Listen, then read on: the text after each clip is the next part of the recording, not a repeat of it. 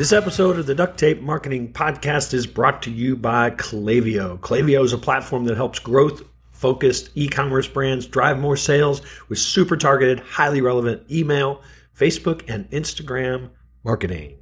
Hello, and welcome to another episode of the Duct Tape Marketing Podcast.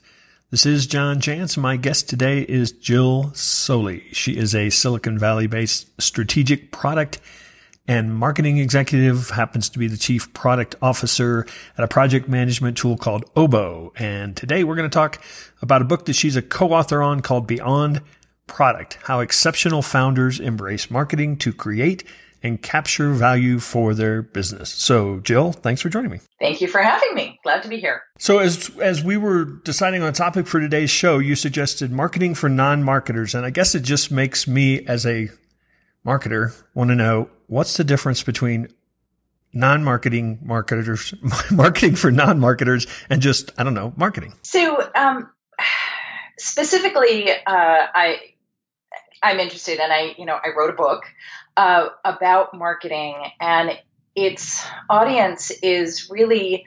Um, startup founders, small business leaders, anyone launching new products or new businesses um, who doesn't come from a deep marketing background.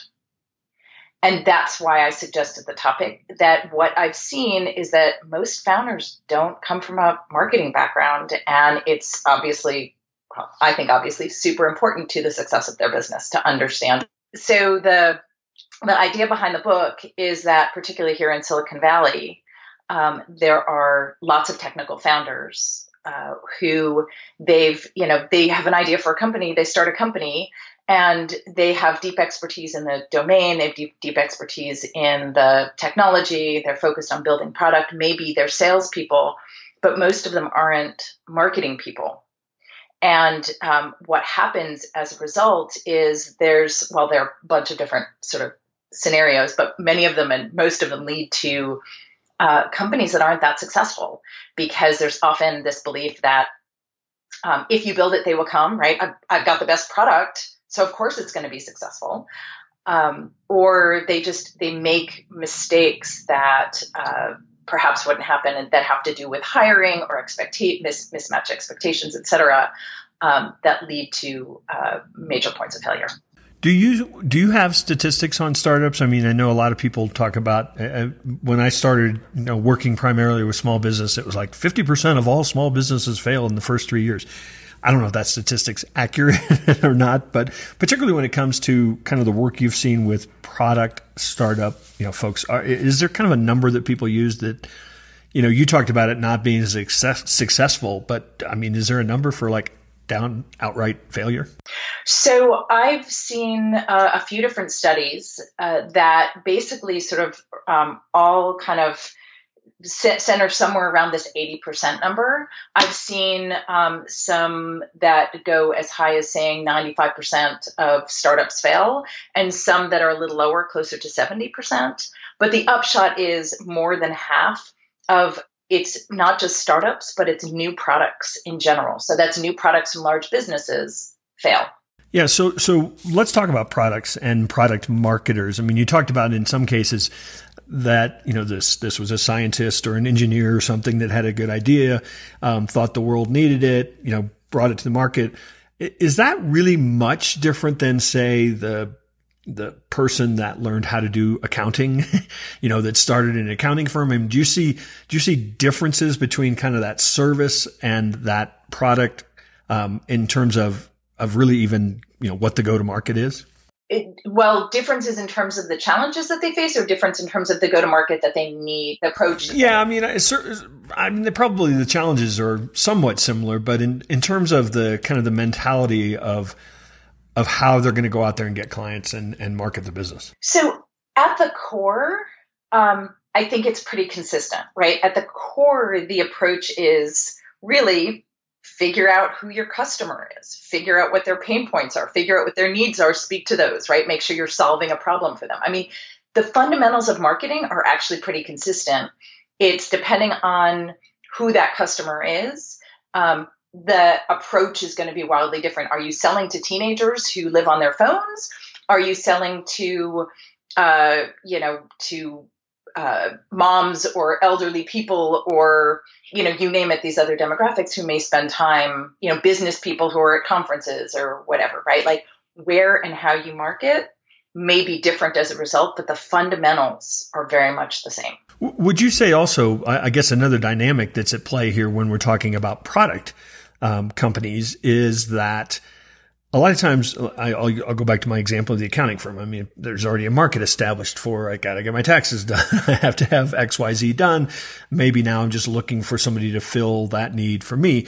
Whereas occasionally, or maybe the majority of the time, somebody's creating a product that maybe fills a need for something that didn't exist before, that they actually have to maybe even educate people as to what problem this solves. Um, would you say that that's a sort of an inherent challenge with a product company? Uh, I would say those those are, um, but both of those companies have big major challenges, but they're very different challenges. And I've done I've done both. Right, I've ran marketing for a company that um, sold customer support software. Right, very crowded market. And the challenge is how do you rise above the fray? How do you show that you're different and get people to pay attention to you? Versus I've done, you know, category creation where nobody is looking for specifically for that product that you're selling and you have to educate them on what it is and why they need it and how you could help them and so forth but i mean both are inherently hard they're just hard in different in different ways so because you have the word beyond product um, in in the topic i'm i'm guessing that a big um, piece of your work and your education is to is to teach people that it's not enough to just have a good product. So how do you have to go beyond that or how do you begin to move beyond the fact that maybe you do have a good idea or a good product, I should say? Yeah. Yeah. I mean that's really one of the one of the common problems that I saw was you know the, that first stage of of a startup right uh, is very much um, founders get very focused in on the product building out that product and get the blinders on to the other things that they need to do right? It's um, there's a lot of stuff that you need to do that you should be doing early on and you could be getting benefit from sort of the work you're doing early on hopefully with discovery and testing with customers and stuff that isn't happening because they're so focused on product but what happens is then they all of a sudden they deem that they have a product that's ready to go to market and they haven't done all the other stuff that they need to do. And so that launch doesn't do so well, et cetera.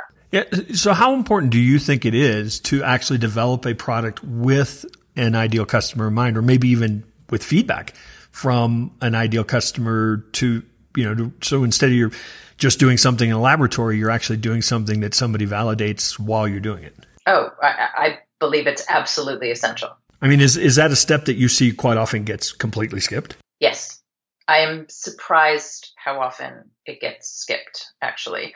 Or there's there's not sort of true right validation. It's let me test this with friendly people, right? My my buddies, etc., who are of course going to support me, um, or who they the product uh, doesn't have the the founders not uh, aren't aren't truly focused on a segment and they're sort of trying to meet the needs of too large a segment and so they can't really meet anybody's needs super well right? Because you only have so much bandwidth right? There are a bunch of challenges in there uh, if you're not really sort of focused on an ideal customer I want to remind you that this episode is brought to you by Klaviyo. Klaviyo helps you build meaningful customer relationships by listening and understanding cues from your customers. And this allows you to easily turn that information into valuable marketing messages. There's powerful segmentation, email autoresponders that are ready to go, great reporting. You want to learn a, bit, a little bit about the secret to building customer relationships? They've got a really fun series called Klaviyo's Beyond Black Friday. It's a docu series, a lot of fun, quick lessons. Just head on over to klaviyo.com beyond BF, beyond Black Friday. So a lot of, I mean, you see it in the media occasionally. You know, somebody has an idea, creates a product, it's a huge hit, and they cash out and and exit. Do and then and then obviously there are people that that build a product and then they decide they want to grow the category and maybe they want to add more products and maybe they want to you know have impact in a different way is there a completely different path to how you would develop those two companies if if if i had the goal of i want to get in you know, cash out on this thing as fast as possible, as opposed to, I want to mature this product or this company? I mean, are, are you going to go about building those companies in different ways? Um, potentially, uh, you know, if you're really trying to get a quick win and you're going to cash out and you aren't really trying to solve a problem, uh, sort of really solve a problem and be there long term to kind of build it out and support it and so forth, then I guess maybe you cut corners and stuff such that uh, you make it look good and seem good up front, but it doesn't really scale, et cetera, ongoing. Um, maybe you can hear in my voice the skepticism around that strategy. uh, yeah. And maybe that's, you know, my own personal bias, right? Around, I'm pretty mission driven, right? The things that I do, I mean, this book is mission driven. I'm trying to solve a problem that I'm seeing, right? All this waste, you know, products that are failing for the wrong reasons, right? I mean, you don't make money on a book, right? I, I didn't write the book to make money. I wrote Beyond Product because I'm trying to actually help people, you know, offer some some painful lessons learned, right? That I've learned and that other people have learned along the way to people who I think can benefit from it. Uh, so I think if you're really trying to go and build something that actually makes an impact, uh, then you go out and really figure out what the problem is, right? What's that? What's a real problem in the market, and then work towards towards really solving it, right? Which isn't going to be an overnight thing, probably. If somebody came to you and, and they really had a, what seemed like a pretty good idea, they'd done some research, they'd done some discovery, um, what what would be kind of your well? Here are five things that you need to make sure you do.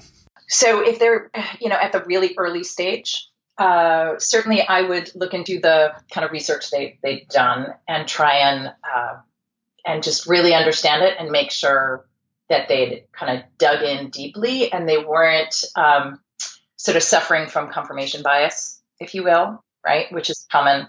You know, the early research is either with people I know or it's I'm listening for things that confirm uh, you know my beliefs instead of uh, that refute it.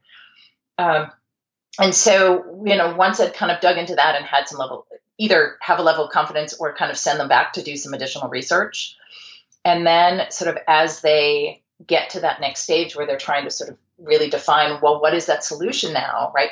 Um, i try and get them to segment among those early customers who they talk to right? Who are you really solving for? Get a really clear picture uh, maybe try and find some of those people who will be your early beta testers.